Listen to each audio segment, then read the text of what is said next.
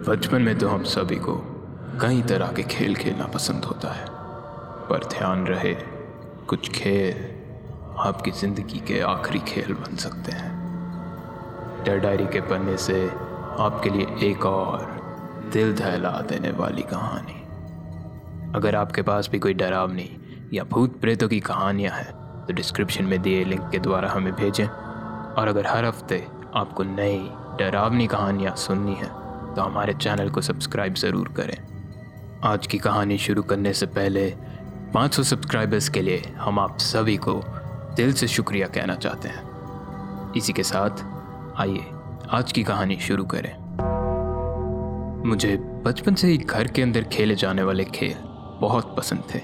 मुझे अपने घर से बाहर निकलना पसंद नहीं था और मैं ज़्यादातर घर में ही रहना पसंद करती थी।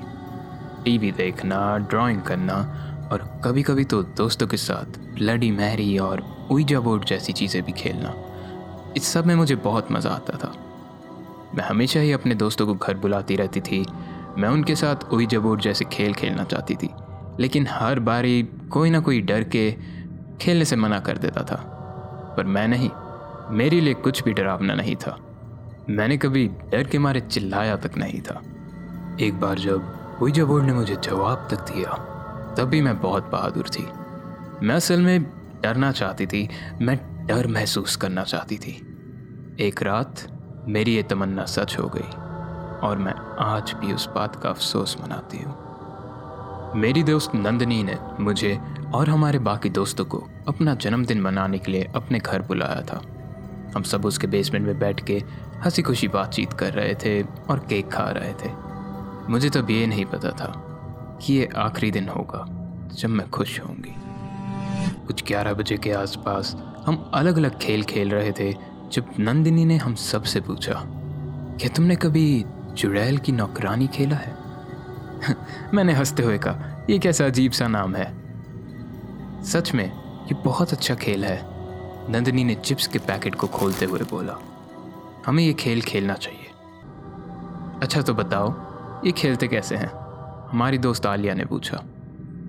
नंदिनी ने अपनी आँखें बंद करी और कुछ पाँच सेकंड बाद एकदम से कांपते हुए अपने हाथों से मेरी तरफ़ इशारा करके बोला, तुम।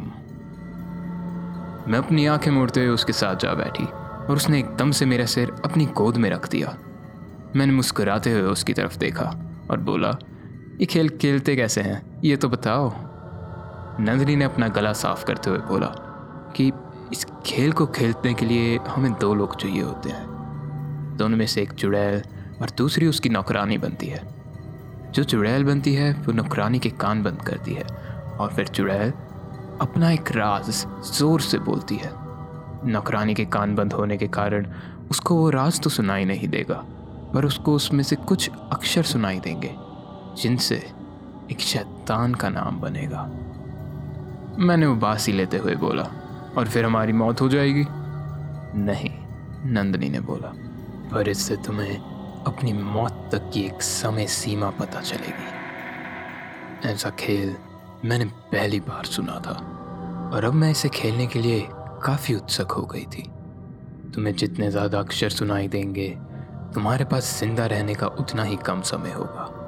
मानो जैसे सिर्फ़ एक अक्षर का मतलब तुम्हारे पास ज़िंदा रहने के लिए पाँच लाख कदम होंगे। मैंने उसकी तरफ़ देखते हुए पूछा, और अगर किसी को शैतान का पूरा नाम एक साथ सुनाई दिया तो? नंदिनी ने हँसते हुए बोला तो फिर तुम्हारी मौत उसी समय हो जाएगी। ये खेल तो काफ़ी मज़ेदार लग रहा है। चलो खेलें। ये बोलते ही मैंने अपना सिर फिर से नंदनी की गोद में रखा और हमने ये खेल खेलना शुरू करा। उसने अपने हाथों से मेरे कान बंद करे। शुरुआत में तो मुझे कुछ सुनाई नहीं दिया।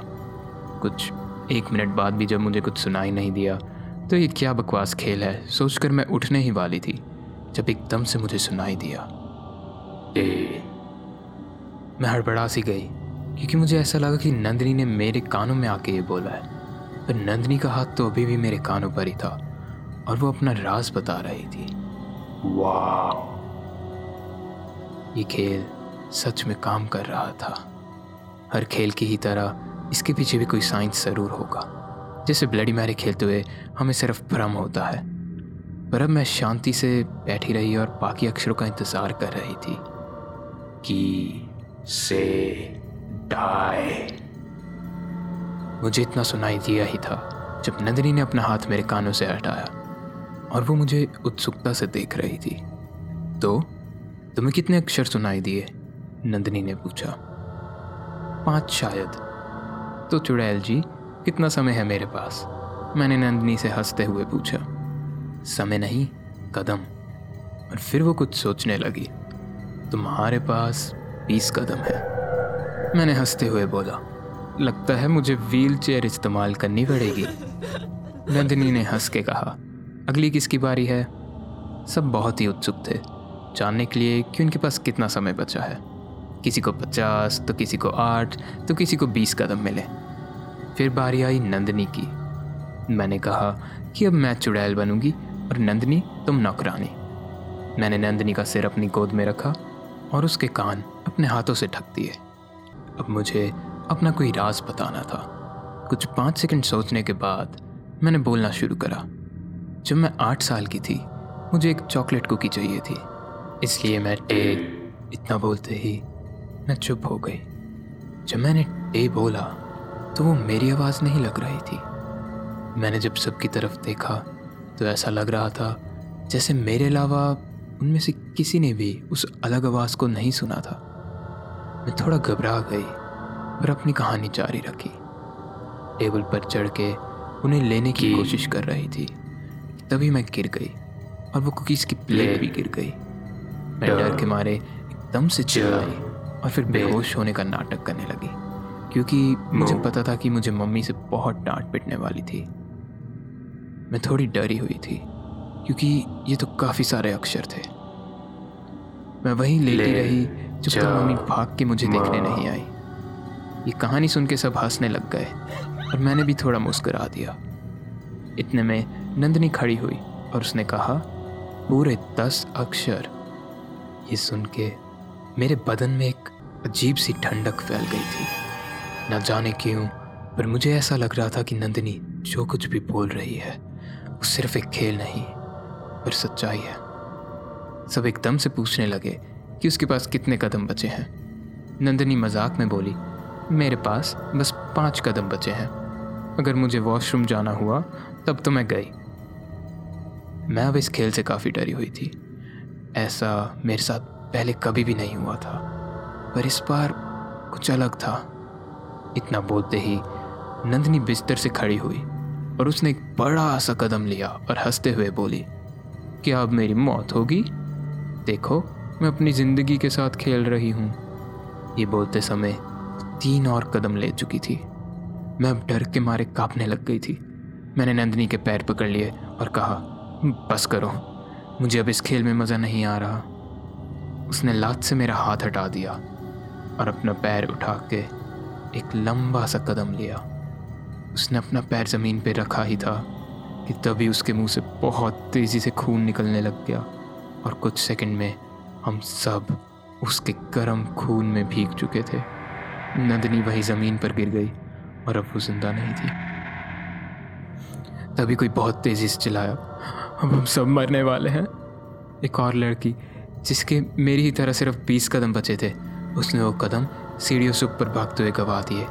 उसका खून सीढ़ियों से बहते हुए नीचे टपक रहा था। जिस लड़की के पचास कदम बचे थे, वो सीढ़ियों से ऊपर पहुँच गई थी। उसको वहाँ नंदनी की माँ मिली, जिन्होंने अपनी आँखों के सामने उस लड़की को मरते हुए देखा। जिस लड़की के सबसे ज़्यादा अस्सी कदम थे, वो समझदार थी।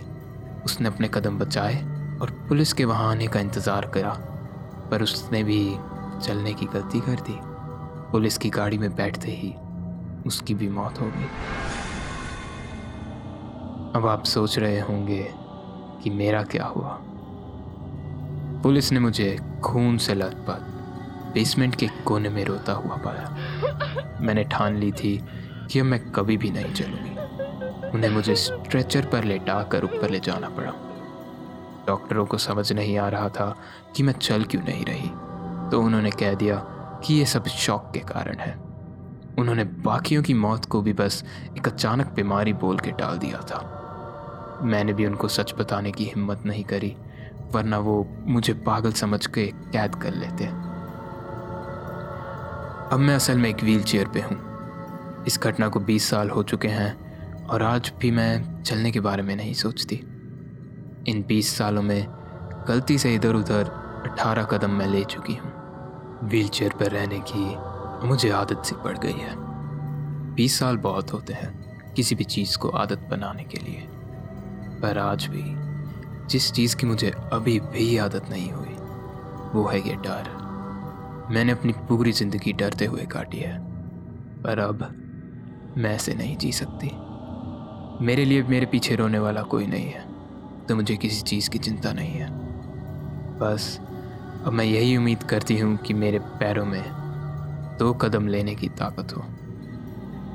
और आखिर में मैं आपसे बस इतना ही कहूँगी कि अपना हर कदम खुल के, लेकिन गिन के चलिए। क्या पता वो आपका आखिरी कदम हो।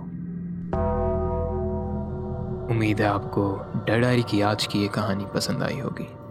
अगर आपको ये कहानी अच्छी लगी तो हमें कमेंट्स में बताएँ। और अपने किसी दोस्त को भी सुनाएँ और इस वीडियो को लाइक और हमारे चैनल को सब्सक्राइब करना ना भूलें। अभी के लिए अलविदा, और आपसे जल्द ही दोबारा मुलाकात होगी।